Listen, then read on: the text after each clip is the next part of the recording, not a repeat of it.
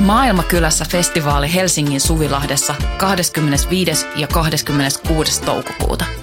Luvassa mieletön kattaus musaa, rohkeita keskusteluja, 50 katuruokakeittiötä, järjestöjä ja toimintaa oikeudenmukaisen maailman puolesta. Vapaa pääsy ja avoin kaikille. Tuu mukaan. Rohkeus muuttaa maailmaa. Yhteistyössä Euroopan unioni, Kirkon ulkomaanapu ja Radio Helsinki.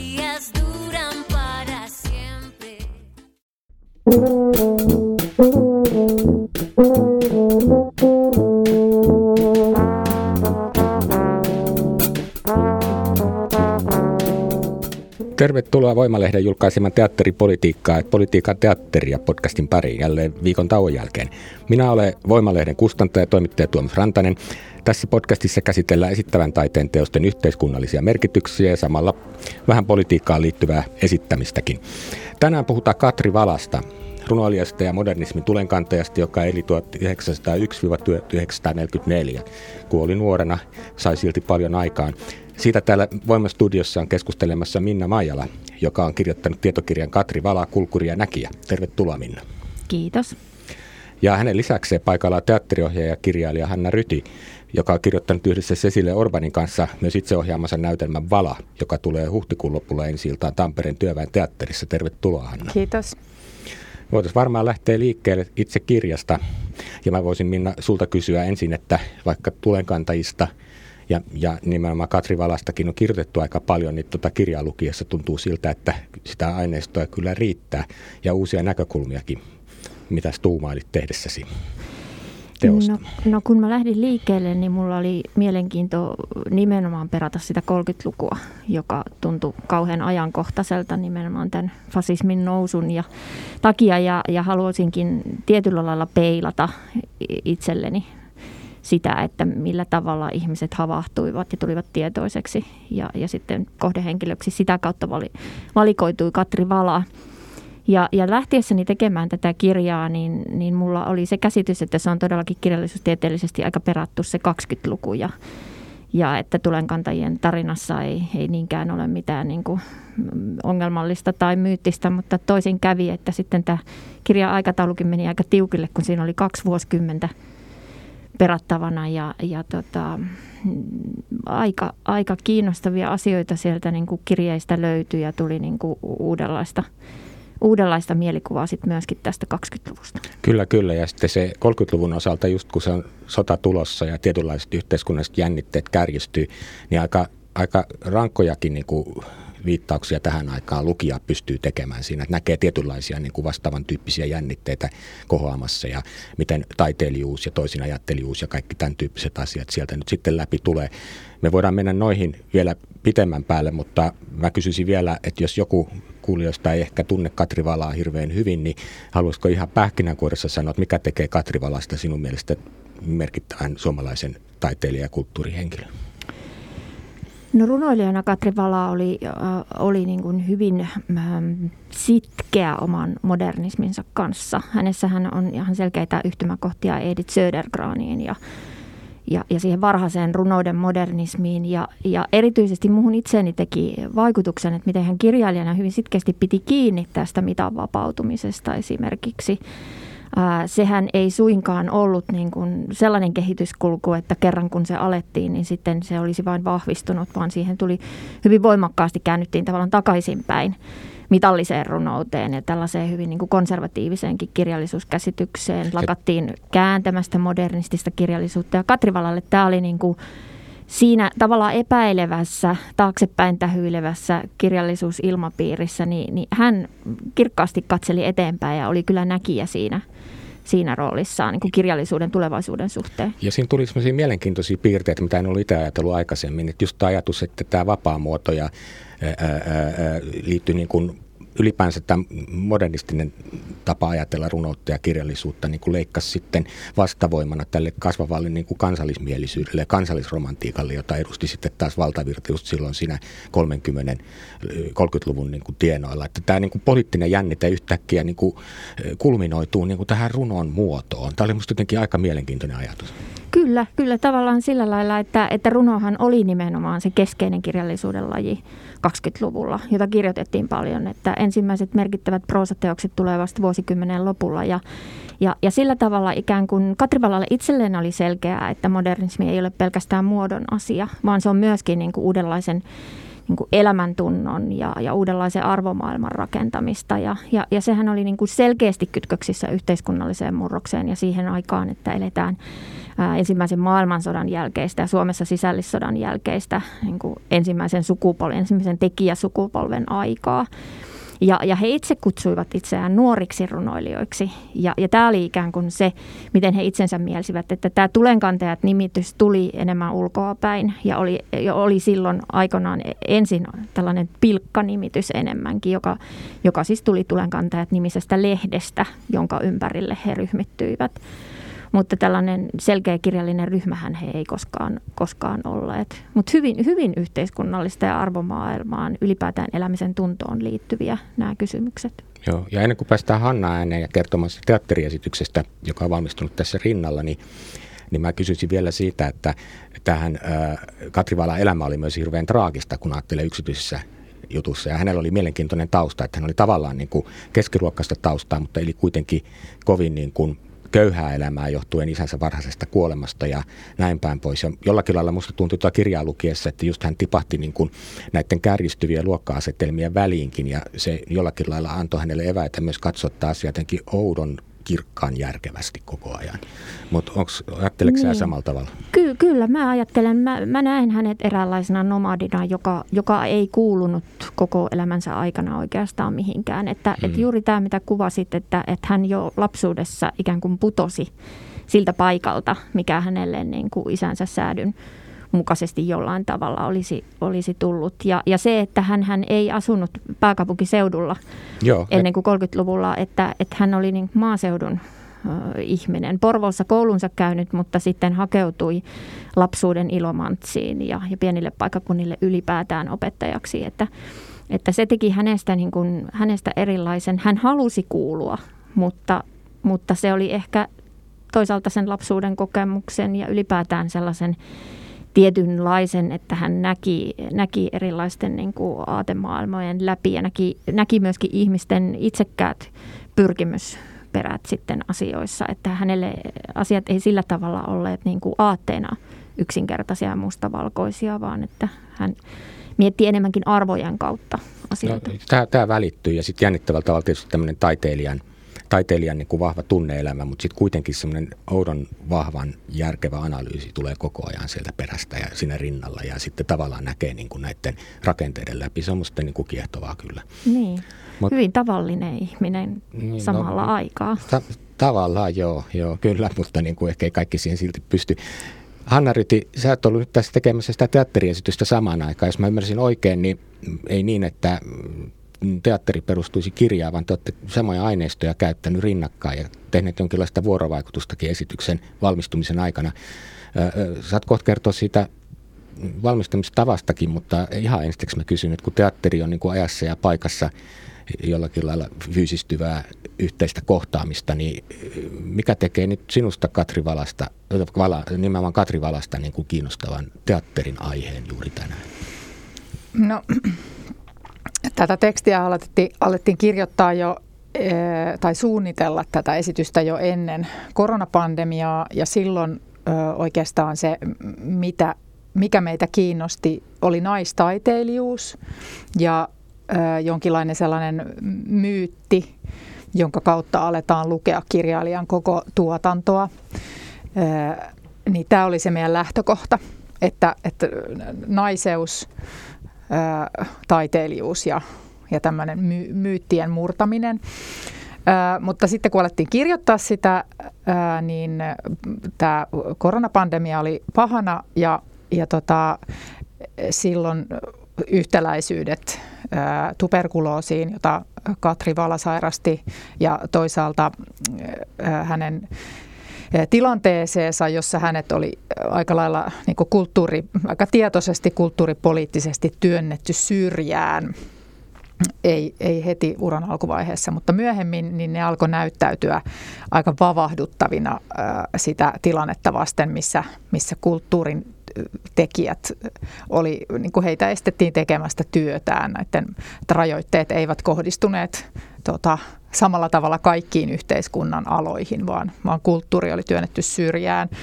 Niin nämä yhtäläisyydet alkoi näyttäytyä ajankohtaisilta ja sitten kun, nyt kun on harjoiteltu tätä esitystä, niin itse asiassa päivää ennen kuin alkoi harjoitukset Tampereella, niin Venäjä hyökkäsi Ukrainaan ja, ja Katri Valan elämässä ää, sota oli todella vahvasti läsnä. Hän oli pasifisti ja, ja se oli yksi suuri syy, miksi hänet työnnettiin syrjään. Hän oli ikään kuin väärällä puolella eikä suostunut tähän nationalistiseen, fasistiseen ajatteluun.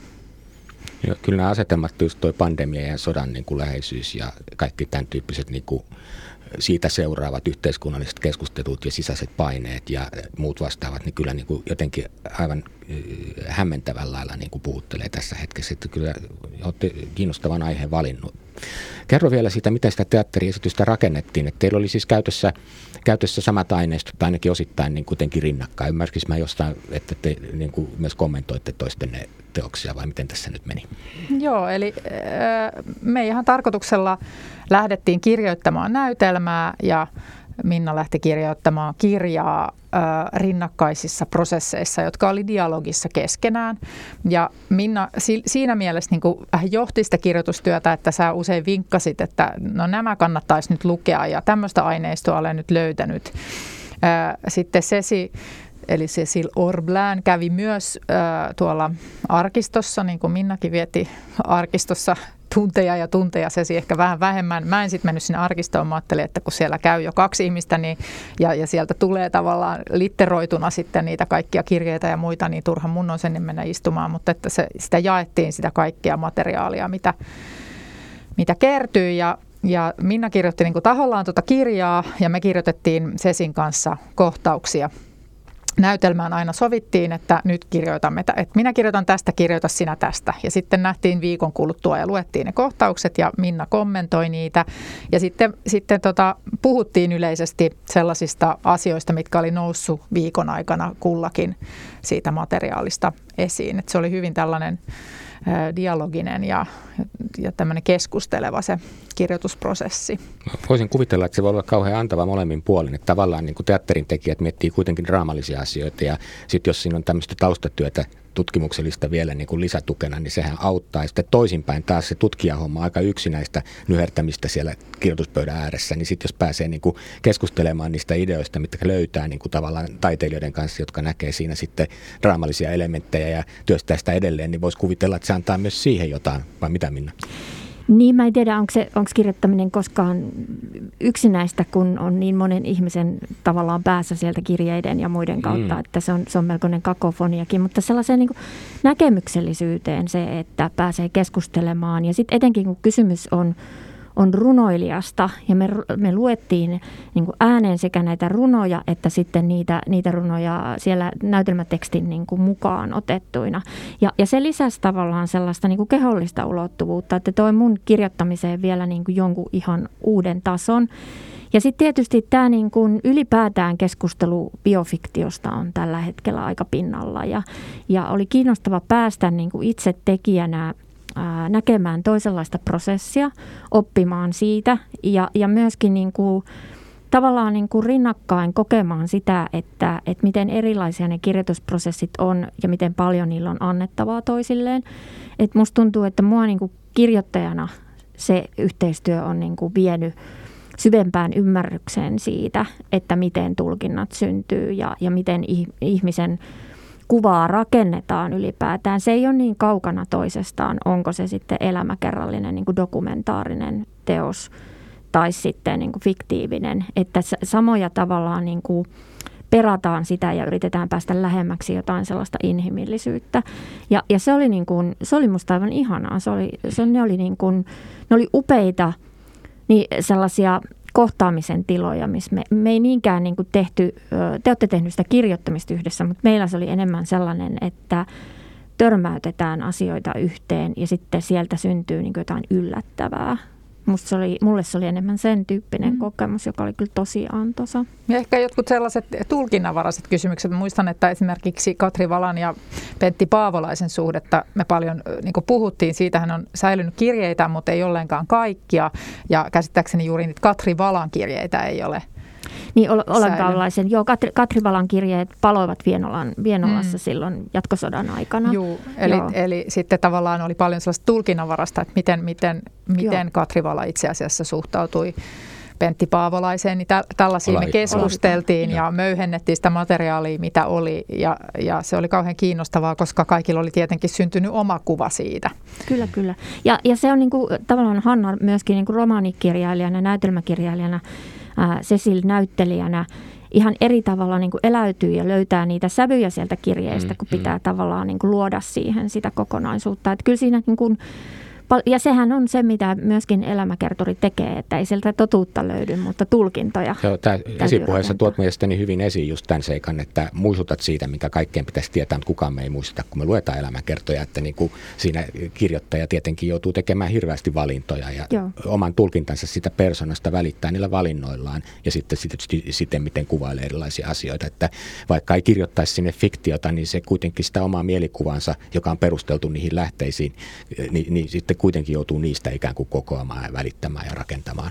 Kyllä, et, kyllä. Et, ja vaikka hyvin erilaisesta lajista tietysti on kysymys, että ihmisten odotukset esimerkiksi niin kuin ajallisen järjestyksen tai ylipäätään sen suhteen, että kerrotaan aika täsmällisesti elämäkerrassa, että mihin aikaan mitäkin tapahtui, niin, niin kyllä välillä tuli sellainen, sellainen niin kuin vapauden kaipuu itsellekin, että voi kun voisi laskostaa sitä aikaa yhtä vapaasti kuin, kuin fiktion puolella, että, että ne keinovalikoimat on ehkä erilaiset, mutta, mutta mä luulen, että jotain sellaista uskallusta ehkä itsellekin jäi kokeilla mm. myöskin niin kuin vapaampaa kerrontaa ja, ja sitä ei tiedä, mitä, mitä siemeniä jäi tästäkin yhteistyöstä.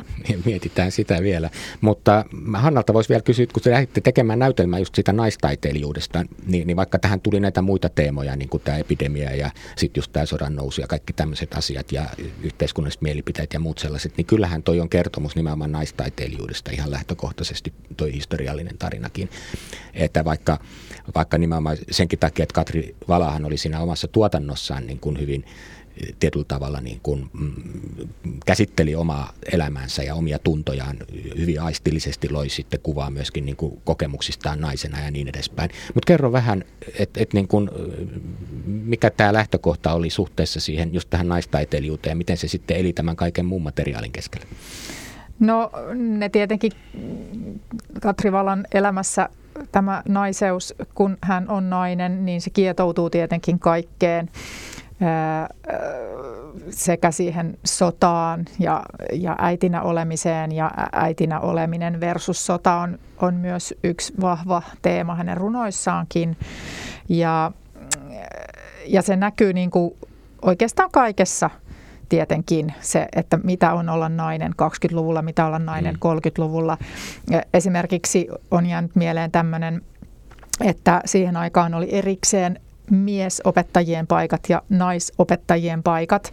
Ja ää, sitten yhteen syrjäkylään, en muista mikä se niistä oli, niin ei ollut saatu miesopettajaa, joten Katri Vala sai miesopettajan paikan, mikä tarkoitti sitä, että hän sai isomman asunnon, kaksi huonetta ja keittiö, kun taas naisopettajat laitettiin tällaisiin hellahuoneisiin koska ajateltiin, että miesopettajalla on elätettävänään perhe ja naisopettajalla ei ole, koska naisen ei ollut soveliasta elättää ketään, vaan se piti olla se mies, joka elättää. Et, et tällaisia kysymyksiä, joita hän sitten ihan niin pyörittelee kirjeissään ja, ja päiväkirjamerkinnöissään ja on niin kuin tuohtunut siitä, että miten voi olla näin, että, että, että naiset on vain jonkinlaisia alempia orjia, jotka voi niin kuin tunkea johonkin hellahuoneeseen, vaikka he tekevät aivan samaa työtä kuin nämä miehet. Ja, ja muutenkin tämä kysymys oli esillä. Ja, ja, tota, ja sitten olen miettinyt sitä, että, että hän oli silleen myös poikkeuksellinen ö, nainen, että hänellä oli heiloja use, useampi Joo, kuin tämä aviomies. Ja, mm. ja, tota, ja mä en ainakaan niin kuin tavallaan muista lukeneeni mitään sellaista, missä hän olisi jotenkin pohtinut, pohtinut tätä kysymystä, vaan hän on niin kuin jotenkin siinä mielessä elämänvoimainen ja, ja avoin niin kuin just elämälle ja tulevaisuudelle, että hän on niin kuin rakastunut ja ihastunut moniin ihmisiin. Sitten ne on valitettavasti ja, tai tavallaan me, meille jälkeenjääneille niin kuin hedelmällisesti, koska hän on näistä suhteista saanut materiaalia runouteensa, mutta että, että hän on kyllä kärsinyt sitten sydänsuruja, kunnes sitten meni naimisiin. Eikä ne siihen Armas loppunut ne kanssa. sydänsurut siihen naimisiin. Ei, ei toki me eivät loppuneet sydänsurut, mutta, mutta heilat loppuivat. Mutta kyllähän tuossa kirjassa käy ilmi, että vaikka niin kuin hän oli itse sinut tämän kaiken itse ilmaisun lajissa ja myöskin niin kuin sanottu runot ovat niin kuin monin paikoin niin kuin hyvinkin modernilla ja nykyaikaisella tavalla niin kuin aistillisia, jossa niin kuin oma kokemus, naisen kokemus tulee vahvasti esiin ja niin päin pois. Mutta kyllä hän joutui niin kuin tämmöistä kaksoiselämää jossain määrin pyörittämään, että hän oli niin kuin siinä syrjäkylillä olevana opettajana joutui niin kuin tätä sosiaalista mainetta ja tasapainottamaan. Niin kuin se tulee tuossa kirjassa jonkun verran esiin vai mitä Minna? Kyllä, ja sehän, sehän näkyy ihan, ihan jo hänen niin kuin nimessäänkin. Hän ei koskaan luopunut omasta luonnollisesta nimestään Kaaren Badenströmistä. Ja, ja Katri Vala oli selkeästi tällainen kirjailijanimi, joka sitten Olavi Paavolaisen lavastuksen myötä niin kuin lähti ihan omaan liitoon ja, ja tietyllä lailla irtosi sitten tästä fyysisestä luonnollisesta Kyllä. ihmisestä. Ja tota, hän jatkoi Kaaren Badenströminä elämäänsä kansakoulun opettajana ja, ja halusi viettää aikaa tavallisten ihmisten kanssa ja usein saattoi olla niinkin, että ei siellä pienellä paikkakunnalla edes tiedetty, että hän on runoilija Katri Vala. Kyllä, että, kyllä. Tai ainakaan kaikki eivät sitä tienneet, jos nyt läheisimmät ystävät tiesivät. Ja, ja, ja tämä aiheutti jo 20-luvun loppupuolella sellaista tietynlaista ristiriitaa ja ahdistuneisuutta myöskin, koska se kuilu alkoi olla niin, niin iso. Mutta 30-luvullahan se kääntyy sitten tavallaan toisinpäin, kun hän oli niin sairas, niin hän antoi kirjailijanimensä käyttöön monille yhdistyksille ja moneen, moneen poliittiseen tarkoitukseen. Ja, ja se myytti Katri Valasta tällaisena poliittisena henkilönä alkoi kasvaa jo melkoisiin mittoihin. Silloin 30-luvulla se osin johti siihen, että hän ei saanut enää apurahaa. Ja, ja hän sitä kovasti tuskaili, koska ei hän varsinaisesti ollut niin mitään tekemässä eikä ollut kirjoittanut mitään, mutta hänen nimensä komeili aina niissä tavallaan poliittisissa yhteyksissä juuri sellaisella tavalla, että hän sai sitten vainolaisia peränsä ja tarkkailijoita ja, ja, ja ikävää mainetta, että hän olisi, jos hän olisi ollut paremmassa kunnossa, niin hän olisi halunnut tehdä niin kuin Iris Uurto, joka veti nimensä pois, mutta jatkoi aktiivisesti sitä toimintaa. Että tämä olisi jo, jollain tavalla, hän ei niin kuin itse ollut sillä lailla julkisuuden perään, että hänellä oli tämä tavallaan niin kuin suoja-pseudonyymi, jota hän käytti tässä, mutta toki se osattiin yhdistää sitten. Tuo on tosi mielenkiintoinen näkökulma, joka tulee kirjassa esiin paljonkin, että hän oli tosiaan koko ajan niin kuin tavallaan kaksoiselämä, että ensiksi oli tämä eksoottisen runoilijan hiukan tämmöinen bohemi imago tai brändi, niin kuin kirjassakin sanotaan, jota sitten manageroi tietysti Olavi Paavolainen omalla tietyllä tavalla, joka sitten taas vaikutti siihen kaanoniin, millä koko sitä Paavolaisen seurakuntaa ja Katrivalaakin sitten on jälkeenpäin tulkittu. Ja vähän mun mielestä kirjassa raotetaan sen taakse, että sitten se todellinen arki ja hänen oma sosiaalinen elämänsä oli sitten todellisuudessa jotain ihan muuta. Ja paitsi, että oli tämä Bohemi runoilijan niin kuin brändi, niin sitten oli tämä taistelevan, taistelevan kulttuurihenkilön brändi, joka sekin lähti irti siitä todellisesta arjesta, mitä hän siellä opettajana ja tuberkuloosipotilaana sitten eli jossain kauempana. Kyllä. Et niillä oli selvä yhtymäkohta kuitenkin hänen persoonansa. Että kyllä hänellä oli halu olla tämmöinen paljon kokeva runoilija taiteilija ja myöskin kantaottava pamfletisti, mutta, mutta niin kuin silti se ei ollut ihan koko kuva. Niin, tai mä, mä jotenkin ajattelen niin, että, että hän oli sitä jotenkin hyvin luonnostaan, tai kaikkea mitä hän oli, niin hän oli hyvin niin kuin luonnostaan ja tavallaan sen asian asian takia. Ja, ja hänestä välittyy sellainen kuva, että hän ei oikein siedä teeskentelyä. Mm. E, niin sitten tavallaan nämä imagot ja myytit rakentuu jotenkin niiden tekemisten päälle sellaisena vähän ylimääräisenä. Just vaikka, että Olavi Paavolainen kuvaa Katri Valaa aistihurmaiseksi. niin mä tavallaan ymmärrän, että, mm. että onhan ne runot aistihurmaisia. Se on ihan hieno sana. On, on. Ja, ja että hän on varmasti niin kuin tuntenut ruumiissaan kaiken sen, mitä hän kirjoittaa vaikka kevään heräämisestä. Niin, tai se katselee sitä renkiä siellä pellolla vai miten se meni niin. se yksi, se oli niin kuin aika Aika kyntäjä. Huppu. Kyntäjä, joo. joo. joo. Et, et hän on varmasti niin kuin nähnyt ja kokenut sen, mutta se on ollut se hetki, että sitten sitä palaa tavallaan että jotenkin hän kokee asiat ja, ja kirjoittaa siitä kokemuksestaan, mutta että sitten siihen päälle tulee joku sellainen just se brändi, mitä hän ei tunnista, koska siitä puuttuu sitten se joku perustaso. Joo, joku aitous, mm. aitous häviää, kun siitä tehdään ikään kuin tällainen niin kuin mainosbrändi ja iso, iso koska, koska tavallaan se, hän oli, hän oli sillä tavalla tavallinen ihminen ja halusi elää tavallista ihmistä, ka, ka, ihmisenä, kasvattaa tomaatteja ja nautiskeli hyvin tällaisista. Mutta, mutta hänelle se, niin kuin se tomaattien kasvattaminenkin oli runollista ja aistillista mm. ja, ja se niin kuin hyvin vahvasti sellaisesta niin kuin, maan voimasta lähti kuitenkin se joku hänen niin kuin hurmaisuutensa ja, ja suomalaisesta luonnosta ja, mm. ja, ja sellaisista elementeistä, jotka sitten niin kuin karkas sen siitä brändistä ikään kuin mm. valui pois, että, että se ei ollut niin todellista ja aitoa. Mutta sitten kirjavaihdosta, mitä referoidaan tuossa kirjassa, niin sinnehän käy ilmi, että hän kuitenkin koko ajan kyllä vastamanageroikin, että panee hanttiin, että hän ole niin kuin suinkaan Paavolaisen niin kuin täysin määriteltävissä. Ja niin. Paavolainen kai sitä varmaan pahoittaa, se nyt vaan oli semmoinen niin kuin suuri eläytyjä, niin hän koko ajan topputteli sitä ja samalla myös näitä muita miehiä, jotka ympärillä pyrki määrittelemään hänen niin kuin perintöään ja taiteilijaroolia, niin kuin veljensä Erkki Valaa esimerkiksi. Tähän on tämän mun mielestä kirjan yksi tämmöinen kantava teema ja epäilenpä vahvasti, että myös näytelmässä tätä asiaa käsitellään vai kuinka Hanna? Niin mitä asiaa tätä? Et kuinka niin kuin häntä ulkoapäin pyrittiin määrittelemään, rakentamaan, se milloin on, Paavolaisen, jo. milloin Erkki Valaan ja, ja muiden toimesta. Kyllä, kyllä, se, kyllä se on siellä. Joo, äh, toi esityksen tai näytelmän rakenne on, on ehkä sellainen, että kun äh, Katri Valan elämä näyttäytyy aika sellaisella hengästyttävänä, että siinä on paljon asioita koko ajan ja hän vaihtaa paikkakuntaa ja, ja tota, opetuspaikkaa ja, ja kirjoittaa ja tapaa miehen ja tapaa seuraavan miehen ja, ja tota, menee naimisiin ja kokee keskenmenon. Ja, et, et, et siinä on tavallaan siinä lyhyessä elämässä paljon tapahtumia, niin ö, tämän tekstin rakenne on sellainen, että siinä ikään kuin laukataan tämän kaiken tapahtumisen läpi ja sitten hengähdetään runossa, joka on syntynyt tästä tapahtumisesta.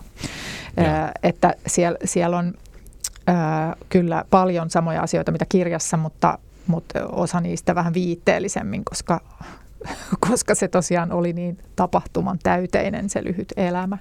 Kyllä, kyllä. Haluatko Minna sanoa jotain just tästä ulkoapäin tapahtuvasta määrittelystä? Ja tuossa kirjassa nimenomaan aika iso kamppailu nähdään nimenomaan juuri tuon Paavolaisen ja Erkki Valan välillä, jotka kumpikin halusi jollain lailla toinen sisartaa ja toinen hyvä ystävänsä, ystävänsä niin tuota, tietyllä tavalla niin kuin, mm, niin kuin määritellä Kyllä. siitä että, ja käyttää myös oman uransa työkaluna, eikö vaan?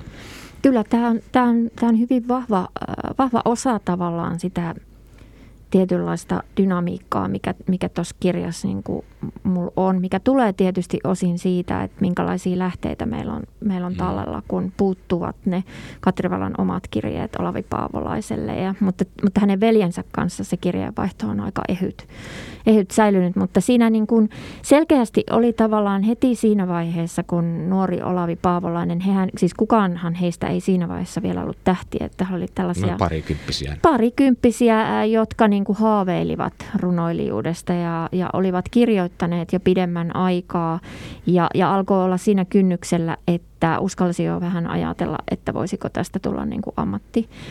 Ja, ja heti siinä vaiheessa, kun Olavi Paavolainen ilmestyy, on kirjeitse yhteydessä Katrivalaan ja hän kertoo veljelleen tästä, niin heti hän siihen syntyy semmoinen tietynlainen niin kuin kilpailuasetelma, mikä on sitten myöskin niin kuin mukana voimakkaasti niissä Erkkivalan jälkeensä jättämissä käsikirjoituksissa hän kirjoitti sekä tulenkantajien muistelmia että sitten Katrivalan elämäkertaa, mm. jotka jäivät pelkästään käsikirjoituksiksi kirjallisuusarkistoon. Ja, ja, ja niissä, siinä niin kuin Katrivalan elämäkerta käsikirjoituksessa Erkki Valalla on hyvin selkeästi tavallaan sellainen, että hän haluaa nyt puhdistaa sisarensa ja, ja tuoda esiin sen oikean Katrivalan, joka, joka on toisenlainen kuin se Olavi Paavolaisen luoma kuva. Mutta se, että mulla itselläni hyvinkin vahvasti sellainen kuva jäänyt, että että vaikka tämä tämmöinen niin alfa-urosten nokittelu pikkasen ärsytti varmaankin Karinia, niin ei, ei, hän niin kuin, ei hän siihen lähtenyt mukaan, että kyllä hän eli sitä omaa elämäänsä. Tietysti oli hetkiä, jolloin se ahdisti häntä enemmän ja hän pyristeli siitä eroon ja, ja, ja myöskin niin kuin suhde veljeen oli ajoittain läheisempiä, välillä kaukaisempia. Velihän yritti kovasti mm. saada Katri Valaa antautumaan tällaiseen niin kuin täyteen kirjailijaelämään. Että hän ei voinut hyväksyä mm, sitä, että miksi hänen sisarensa hautautuu jonnekin Ilomantsin syrjäkylille etsimään jotain nostalgista lapsuutta, jota, jota ei ole mahdollista mm. enää tavoittaa. Että hänen mielestään sisaren olisi pitänyt tulla sinne pääkaupunkiseudulle, opiskella yliopistossa, matkustella, tehdä kaikkea sitä, mitä tekivät tavallaan Olavi Paavolainen ja hänen niin kuin se lähipiiri. Tässä, tässä, tässäpä tullaan just yhteen teemaan, mikä tuosta myös nousee, joka on niin kuin taiteilijan asema ja taiteilijan niin kuin aseman muutokset 20-luvulta tähän päivään. Onko ne edes kaikilta osin? Aika monessa suhteessa kyllä, mutta ei kaikilta osin. Mutta Katri Valalla oli selvästi siis sen tyyppinen pyrkimys, että hän halusi turvata sen sosiaalisen turvallisuudensa jollain tasolla. Että hän yksinkertaisesti taiteilijaksi, naistaiteilijaksi heittäytyminen niin kuin saattaisi johtaa taloudelliseen katastrofiin. Kyllä. Niin hän sanoi jo ihan siis ihan että jo ennen kuin hän lähti ää, tota niin, niin, opiskelemaan opettajaksi sinne Heinolan seminaariin, niin hän sanoi jo siinä kohtaa, että, että kirjailija ei elä. Mm. Et, että hän ehkä haaveili jo kirjailijan urasta, mutta et, et se lapsuus oli niin karu tota, äidin kanssa, joka ei ihan osannut hoitaa taloutta. Että he oli, he oli todella köyhiä ja näkivät mm. suorastaan jopa nälkää välillä, niin se oli aika selkeää, että hän ajatteli, että täytyy olla ammatti, josta saa leipää. Kyllä, ja kun tausta oli se, että isä oli kuitenkin keskiluokkaisesta taustasta ja heillä oli niin kuin kaikki hyvin siihen saakka, kun isä oli hengissä ja vielä niin kuin mieleltäänkin vailla masennusta, niin kuin ilmeisesti sairastui sitten masennukseen ja sen jälkeen pian kuolikin, niin sitten tuota, tämä yhtälö oli jäänyt häntä selvästi traumatisoimaan ja hän halusi sen vakauden ja varmuuden sitten tämän tavallisen ammatin kautta. Mutta hän tuo myöskin esiin noissa aineistoissa sitä, miten, miten tärkeää oli hänelle se taiteellinen vapaus. Hän koki, että jos hän on pelkästään, pelkästään sen taloudellisen langan varassa, niin hän joutuu tekemään kompromisseja ja tinkimään siitä taiteesta, johon hän suhtautuu niin kuin äärimmäisen kunnianhimoisesti ja ehdottomastikin, eikö vaan? Hmm, kyllä, kyllä. Että se toi, toi myös No toisaalta hän oli myös vastuussa äitinsä ja, ja toisen veljensä Niilon elättämisestä, että, että sekin varmasti painoi vaakakupissa, mutta, mutta tota, se varmasti toi myös hänelle sellaisen kokemuksen, että hän on itsenäinen ja, ja tota, että hänellä on mahdollisuus kirjoittaa mitä hän tahtoo, koska hän ei ole riippuvainen apurahoista. Sitten myöhemmin se kävi ongelmaksi, koska hän ei ollut enää työkykyinen ja sitten niitä apurahoja – ei siltikään oikein tullut, niin se mm. syöksi hänet jälleen aika kovaan köyhyyteen. Ja olisi kuitenkin pitänyt pystyä maksaa parantolajaksot. Ja... Siihen vaikutti varmasti, tai vaikutti nimenomaan just nämä 30-luvun poliittisetkin suhdanteet, jonka takia niitä apurahoja ei oikein tullut, mutta samalla kun mä mietin tässä sitä, mikä on taiteilijan asema, niin tuo kirjahan piirtää myöskin niin kuin hyvinvointivaltion rakenteista omanlaisia lukuja. Että kun tuossa mainittiin, että hän niin kuin elätti äitiään ja nuorempaa veljään, jolla molemmilla oli mielenterveysongelmia. Ja itse asiassa hänen ympärillään niitä mielenterveysongelmia oli paljon enemmänkin. Ja hän joutui jotenkin niin kuin kaikkien, kaikkien niin kuin jonkinlaiseksi niin kuin tukihenkilöksi ja tukijaksi. Tuntuu jotenkin ihan mielettömän traagiselta, että tekee sitä opettajan hommaa, kärsii tuberkuloosista ja samaan aikaan luova taiteilija sitten todellakin niin kuin sitä huolettavaa porukkaa ympärillä, koska mm. hyvinvointivaltion rakenteihin varaan ei voinut heitä heittää. Mitä ajatuksia tämä herättää nyt tässä kohtaa? Niin, ky- kyllä se on ihan ehdottomasti, niin kuin, tämä on yksi sellainen teema, ää, taiteen rahoituksen, mikä, mikä oli tota, ensimmäinen, joka, joka tota, Hannalla ja se sillä nousi hyvin voimakkaasti silloin korona-aikana esiin. Ja, ja tota, myöskin se, että, että hänellähän ei ollut varaa sitten enää 30-luvun loppupuolella hoidattaa itseään parantoloissa – Suomessa. Että se, hän oli, viimeinen parantolajakso oli Helsingin tuberkuloosisairaalassa 29, ja, ei 30 anteeksi. Ja tota, sen, sen jälkeen hän sitten niin kuin sinnitteli erä, erilaisessa avohoidossa ja teki jopa opettajan töitä vielä pari, pari vuotta pieni lapsi mukanaan. Ja, ja sitten vasta niin kuin sodan aikana ruotsalaiset kollegat hoitivat hänelle parantolapaikan Tukholmassa Sörvyn parantolassa ja, ja sitten myöhemmin vielä, kun hänen vointinsa edelleen huono, niin, niin hän palasi, palasi, palasi Ruotsiin Eksöön parantolaan, jossa hän sitten kuoli. Mutta että tässä oli ihan selkeä tavallaan syy se, että, että ää, Suomessa se oli kallista se hoito, jos ei siihen saanut apurahoja, niin oli, oli mahdotonta. Silloinhan oli äh, nimenomaan taiteilijoille kirjailijoille oli erikseen äh, tällaisia tuberkuloosiapurahoja saatavana ja, ja kustannettiin, tehtiin keräyksiä. Mutta se vaati sen, että oli kirjailijana ikään kuin jollain tavalla katsottiin oikealla puolella sitä, sitä niin valta-asetelmaa, että oli sen tuen arvoinen ja sitten mielipiteidensä ja arvojensa vuoksi Katrivala jäi tästä ulkopuolelle. Ja äh, se, mikä on ikään kuin loppunäytöksenä tuossa kirjassa ja, ja uskon, että aika hienosti tulee esille myöskin niin kuin näytelmässä, niin se, mitä tapahtui Katrivalan kuoleman jälkeen. Että poliittisestihan hänestä niin kuin tehtiin tällainen ikoninen mm, niin kuin. Esi, esikärsijä ja, ja hänet niin kuin korotettiin jalustalle. Mm. Ja traagisinta on se, että Katrivala tiesi, tiesi, että näin tulee tapahtumaan. Ja. Hänellä ei ollut niin kuin mitään illuusioita siitä omasta niin kuin kohtalostaan, että hän kuolee unohdettuna ja, ja vailla. Hänhän sai siis muutama viikko ennen ennen tota, kuolemaansa tietää, että hän olisi saanut taiteilijaeläkkeen, mutta se, hän ei tosin sitä enää niin kuin kuullut, kuullut, hän oli jo kuollut, mutta myöhemmin kävi ilmi, että se oli virhe, että se olikin annettu tällaiselle hyvin oikeistolaiselle kirjailijalle, joka sitten sodan jälkeen vieläpä teki itse murhan, että, että tämä oli niin kuin hyvin voimakkaasti poliittisesti määräytynyttä. Se oli teatteriohjaaja Haarla vai? Joo, Lauri Haarla. Joo, joo, kyllä. joo. joo ei, kyllähän tuo tarina on siis kaiken puolin, kun tuossa tulee esiin myöskin juuri tämä, että kun yhteiskunnassa nämä aatteelliset asiat kärjistö tosi vahvasti, oli tämä kansallisromanttinen ja kansallismielinen 30-lukulainen suomalaisuus myös kulttuurielämässä. Ja sitten oli taas sitten sitä haastava näkökulma, jota nimenomaan Vala ja monet hänen lähipiirinsä ihmiset edustivat, eli tämmöistä pan-eurooppalaista pasifismia ja yhteiskunnallista niin kuin rauhantahtoisuutta ja muuta tällaista ajavaa asiaa, niin sitten he tulivat nopeasti leimattua hyvinkin äärikommunistiksi ja epäisänmaalliseksi ja jostain syystä, eikä vain jostain, vaan tietyistä syistä sitten apurahatkin alkaisivat, alkoivat niin kuin hävitä. Haluatko, haluatteko kuvata, että olette molemmat perehtyneet tähän aineistoon, mutta se on niin kuin aika traagista kuvaa, kun miettii, miten pienet piirit oli silloin ja miten ne niin kuin poliittisesti olivat ikään kuin jakaantuneet leireihin ja mitä kaikkea siinä tapahtui. Joo, siis tosiaan kävi näin, että, että tota, mm, Katri Vala sai niin sanotusti leiman otsaan ja, ja katsottiin, että, että hän on kommunisti ja hänen runojaankin alettiin pitää kommunistisina siinä määrin, että, että tota, eräs työväentalo suljettiin, kun siellä oli pidetty tällainen runoilta tai iltamat, jossa oli luettu, luettu Katrivalan runoutta. Että siellä, siellä oli sitten niin kuin piirin nimismies ja, ja poliisi paikalla kyttäämässä, että mitä täällä sanotaan, ahaa Katrivala, ja, ja se oli niin kuin riittävä syy. Varmasti siellä nyt jotain muutakin on, on mm. tota, epäilyttävää tapahtunut, mutta, mutta et, et hän tosiaan oli etsivän keskuspoliisin listoilla ja häntä seurattiin.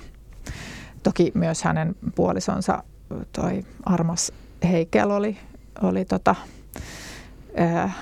myös niin sanotusti väärällä puolella ja, ja hän myös varsinkin sit sodan aikaan niin joutui vankilaankin siitä, että puhui vääriä asioita väärille ihmisille ja, ja ajatteli, että jos neuvottelisimme vihollisen kanssa, niin voisimme saada rauhan. Niin se katsottiin myös ää, tota, sellaiseksi asiaksi, että pistettiin linnaan. Ja, ja samoin Erkkivala karkotettiin Suomesta ää, väärien mielipiteiden vuoksi, että nekin varmaan vaikutti siihen, että Katri Vala niin kuin erityisesti katsottiin, että häntä ei voi rahoittaa, koska hän on vihollisen puolella.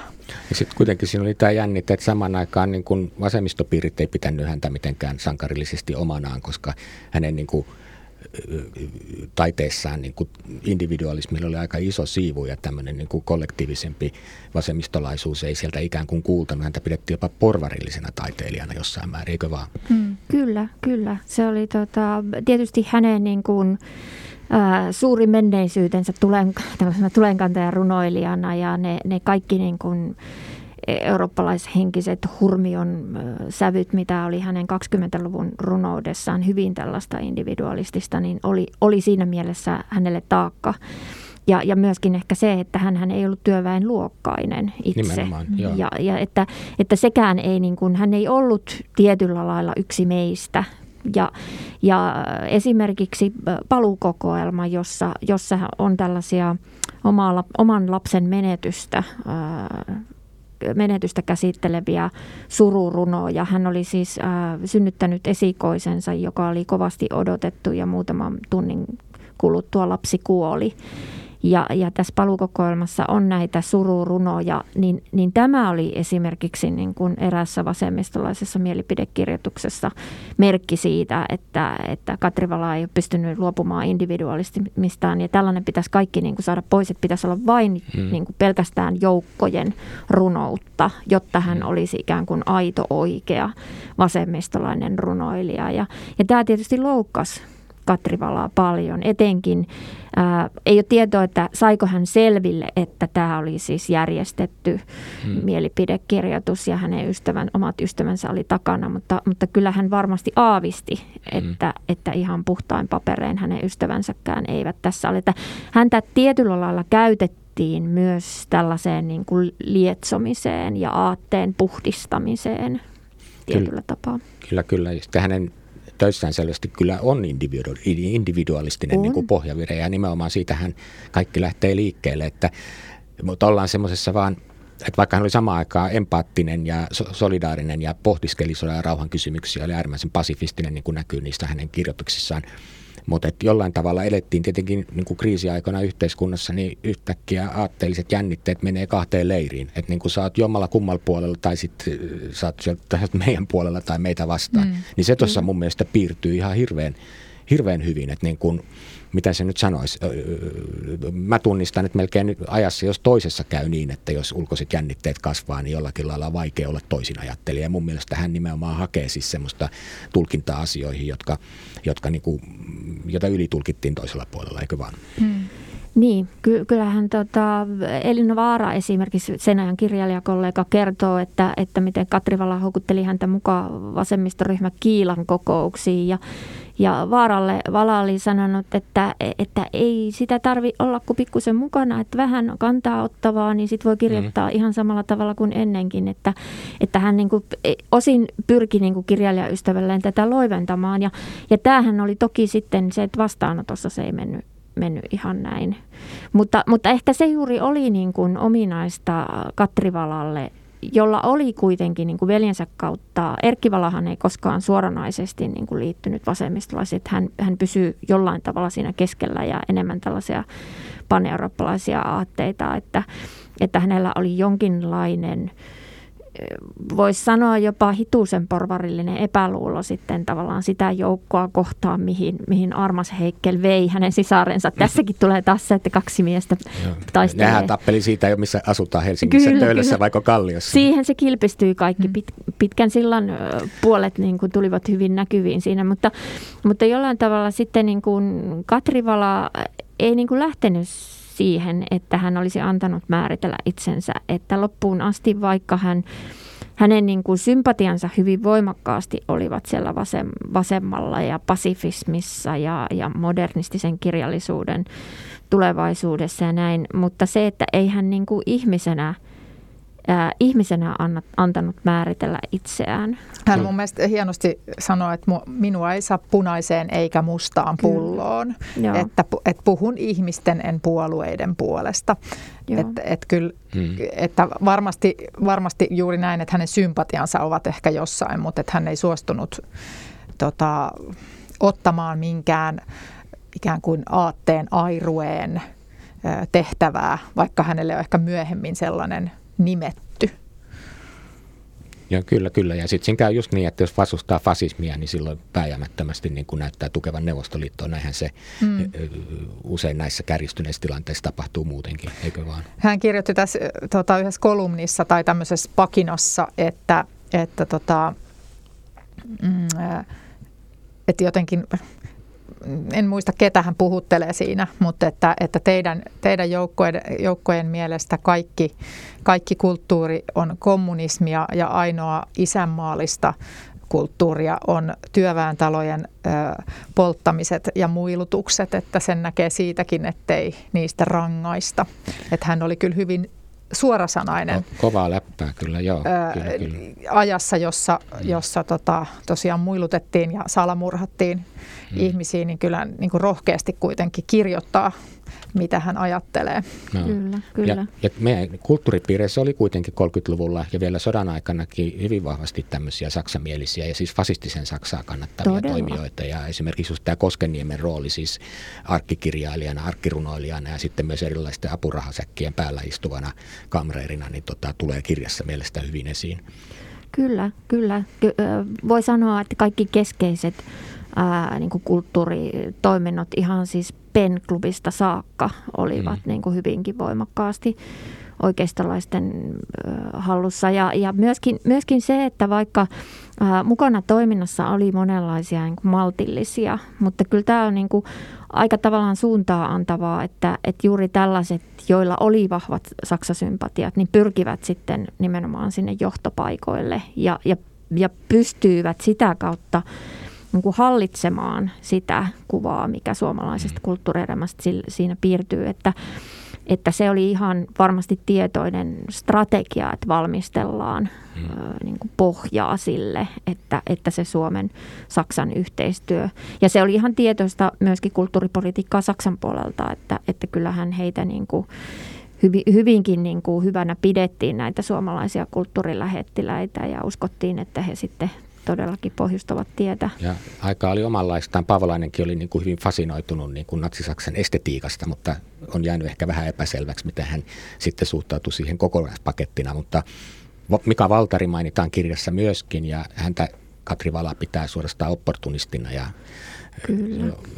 mielenkiintoinen kohtaus on tämä yksi, missä ravintolassa törmäävät, muistanko mä oikein? Kyllä, joo, se on, se on ollut vapun aikaan silloin varmaan olisiko ollut, olisiko ollut välirauhan aikana ää, vapun aikaan, että tota, Mika Valtari oli tullut tervehtimään yrittänyt halata Katrivalaa, niin Katrivala oli Armas Heikkelin mukaan lyönyt Mika Valtaria no, kovaa. Lujaa. Ja. Lujaa, ja tota, että se, se tietyllä lailla, tämä on niin kuin hyvin kuvaava Katrivalalle tavallaan versus Olavi Paavolainen, joka mm. oli tällainen niin kuin, sulava, niin kuin piti ehkä mielipiteensä omanaan enemmän ja osasi mm. luovia siellä niin, että hän, hän niin kuin menestyi sodan ajan ja sodan jälkeen yhtä lailla.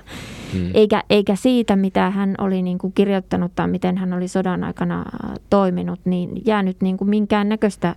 Tahraa hänelle. Ei, minkään näköistä tahraa. Ja, ja tämä oli niin kuin, he pysyivät ystävinä kyllä loppuun saakka, mutta, mutta kyllähän sellainen niin kuin tietynlainen katkeruus näkyy. Katrivala kirjoitti Muoniossa talvisodan aikana mm, päiväkirja. Hän oli äitinsä sukulaisten luona siellä poikansa kanssa, kanssa sotapaossa ja, ja tota, hän kirjoitti päiväkirjaansa, että, että miten – miten hän niin kuin häpesi ja halveksi niitä kirjailijakollegoita, jotka antoivat kynänsä jo ennen sotaa ja sodan aikana siihen sodan palvelukseen. Ja Olavi Paavolainen hän selkeästi oli kuitenkin niin kuin yksi, yksi näistä, jotka, mm. jotka siinäkin suhteessa kunnostautuivat ja tekivät sotapalvelusta. Ja, ja, ja Yrjö Jylhä, Katrivalan entinen lemmitty, oli, mm. oli toinen toinen siitä porukasta, että, että kyllä tämä oli niin kuin hyvin, hyvin traagista Katri Valalle nimenomaan siinä mielessä, että hän otti niin kuin mielensä päälle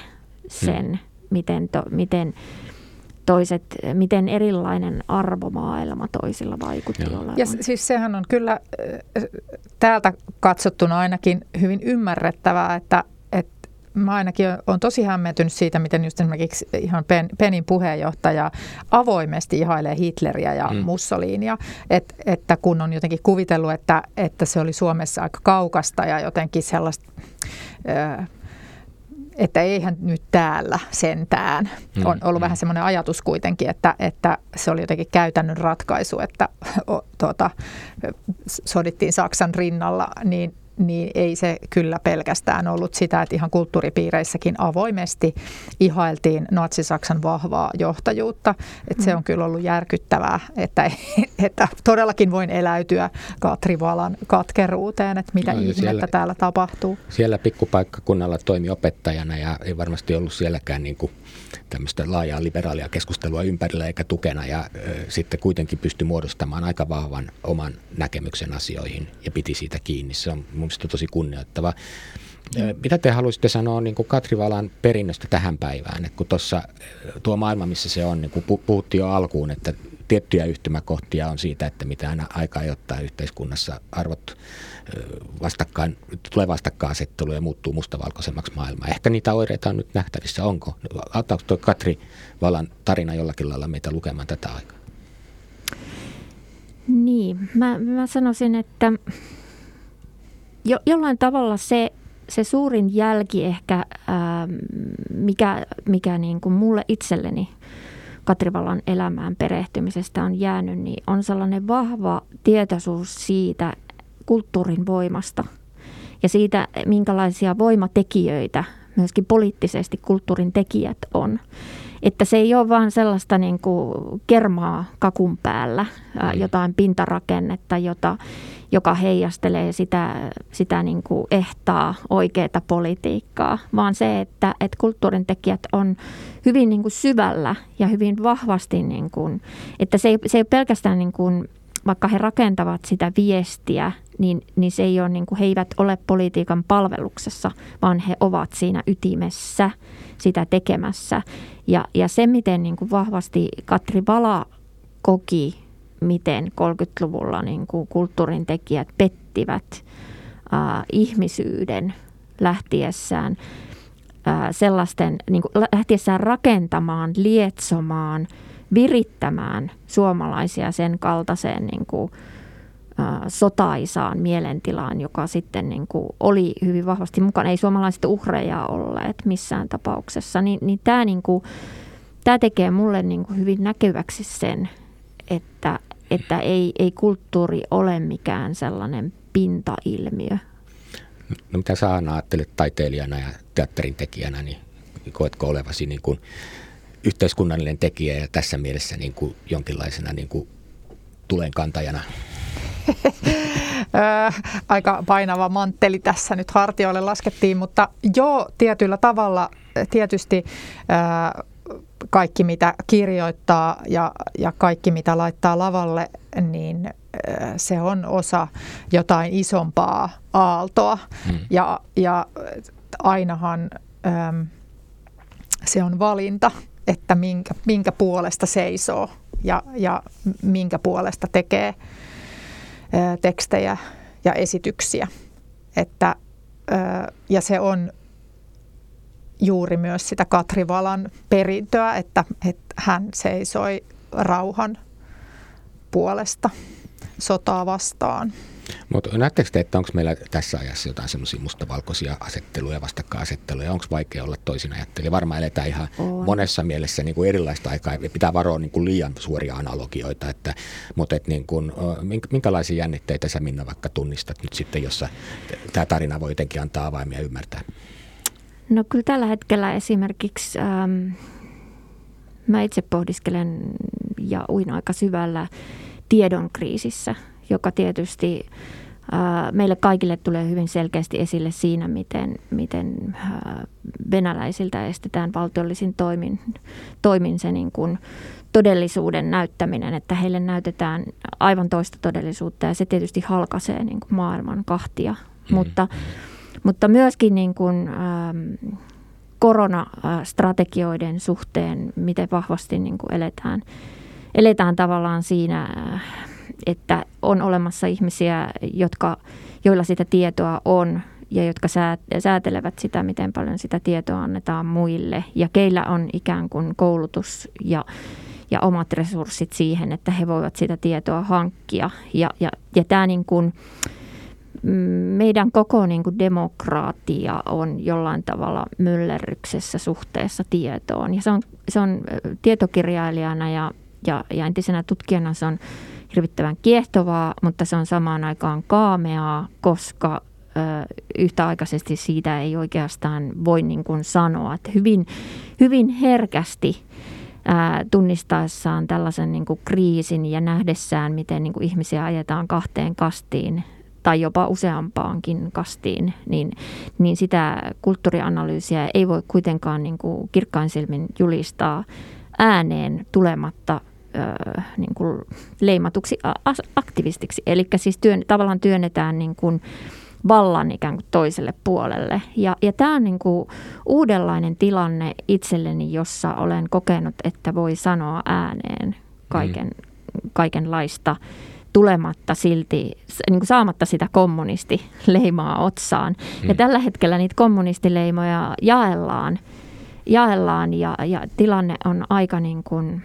mun mielestä sellaisessa tulehduksessa jopa voi mm. sanoa. To, se on kyllä siis, ja juuri, juuri, juuri tuo mekanismi vielä avaan sen tässä, jos joltain lipsatti ohi tämä allegoria, että nimenomaan se oli se mekanismi, millä Katri Valvain, että hänelle mm. laitettiin se leima otsaan ja sen jälkeen hän ei tarvinnut enää kuunnella, koska hänet oli lokeroitu, niin ikään kuin sieltä lokerosta oli turha huudella. Joo. Ja siis se tuli vielä mieleen, että, että Katrivalan kuoleman jälkeen monella suulla sanottiin, että ei koskaan enää, että, että yhteiskunnan pitää pitää huoli taiteilijoistaan, niin tässä pandemian aikana niin on kyllä herännyt kysymys paitsi taiteilijoiden myös tieteentekijöiden asemasta yhteiskunnassa, että se on kyllä pöyristyttävää ja, ja hämmästyttävää, miten helposti jotenkin tullaan sellaiseen päätelmään, että, että kulttuuri ja tiede on jotenkin sellaisia, että no ei niille nyt tarvitse laittaa rahaa, kun tässä on keskeisempikin tota, rahoituskysymyksiä, mutta totuushan on se, että, että taide on juuri se, mikä tekee ihmis, ihmisistä ihmisiä. Se on se ihmisyyden ja, ja humanismin ydin ja, ja tutkittua tietoa me tarvitaan, jotta, jotta tota, niitä lokeroita ei niin helposti syntyisi, vaan asiat pohjautuisi tietoon. Niin uskallusta ajatella just vähän niiden kategorioiden ulkopuolella. Palaan vielä siihen, mikä tuossa jo aikaisemminkin todettiin, mutta just jotenkin se paradoksi siinä vaiheessa, kun, kun toinen maailmansota lähestyi loppua ja kävi ilmi, että Saksa sen häviää, niin yhtäkkiä Suomessakin kulttuurirahoja rupesi pikkuhiljaa tulemaan Katrivalalle ja niille, jotka oli ollut sitä itse sodasta ja Saksan, Saksan niin kuin tavoitteista eri mieltä. Että jotenkin tuntui hurjalta, eikö vaan siinä niin kuin kerroitkin siitä, että sitten jo puhuttiin eläkettä ja kaikkea muuta vastaavaa. Että oltiin, valmistauduttiin jo tavallaan siinä kulttuurirakenteessakin siihen, että ehkä se sitten kuitenkin tulee toisesta suunnasta se Kyllä ja siis äh, sellaiset äh, kulttuuripersonat esimerkiksi kuin Olavi Paavolainen, niin he hyvin herkästi niin kuin aavistivat jo äh, ajoissa ja, ja alkoivat jo niin kuin valmistautua siihen, että, että murros on tulossa. Että kyllähän näitä haisteltiin, äh, haisteltiin ja sehän on tietysti niin kuin yksi opportunismin määritelmä, että halutaan olla siellä voittajan puolella ja, ja taitavimmat onnistuivat tietysti, tietysti siinä. Mutta se, se mikä, tietysti, mikä varmasti niin kuin pätee tänäkin aikana, että sitten kun se niin kuin vuoksi kääntyy, niin kyllähän siitä alkaa sitten ropista siihen toiseen laariin niitä. Ja tämä on, tämä on ällistyttävää, kun eihän kukaan niin kuin halua, tai siis tiety, tietyllä lailla niin kuin, ähm, tutkijana, kirjoittajana, taiteilijana, niin ei tässä ole kysymys siitä, että halutaan olla siellä voittajan puolella, vaan se, että ylipäätään kyseenalaistetaan se, että miksi se systeemi on sellainen, että siitä niin kuin mielipiteestä, että pitää olla oikealla puolella saadakseen sitä apurahaa, koska sehän ei ole niin kuin ansion mitta, vaan, vaan se on ainoastaan juuri tällainen kenen joukossa seisot-tyyppinen kuvio. Kyllä, kyllä. Me alkaa pikkuhiljaa aika loppua, mutta mä ajattelin, että tähän loppuun voisi, haluaisit sä Hanna lukea tämän Pajupilli, mikä on tässä runo, mikä on tuota kirjan liepeessäkin. Ja äh, mahtaako olla kenties näytelmässä? Kyllä on näytelmässäkin, joo. Haluaisitko lukea sen? Voitko tähän joo. loppuun, koska mun mielestä ainakin toi kuvastaa ihan hirveän paljon sitä, mistä me ollaan puhuttu tässä koko ajan. Mulla ei ole lukulaseja, mutta eiköhän tämä mene tästä vanhasta muistista. En ole lipunkantaja, en Kotkan sydäminen tiennäyttäjä, matkallanne aamun maahan. Olen virran partaalla paju, jonka lävitse tuulet puhaltavat, josta maailman kapinallinen henki taittaa yksinkertaisen pillin, soittaaksensa sävelmän, jossa on myrskyä, tuskaa, rakkautta ja hiukan aamun sarastusta. Tuo on hirveän hieno, eikö On, ihan. Tähän on hyvä lopettaa. Kiitoksia Minna Maijala ja Hanna Ryti ja kiitos kuulijoille. Minä olen siis Tuomas Rantanen, tämä on Teatterin politiikkaa ja politiikan teatteri ja podcast, jota julkaisee Voimalehti. Kaikki jaksot löytyy Voiman nettisivujen osoitteesta voima.fi kautta audio. Kiitos vielä keskusteluista. Kiitos. Kiitos. Kiitos Minna ja Hanna.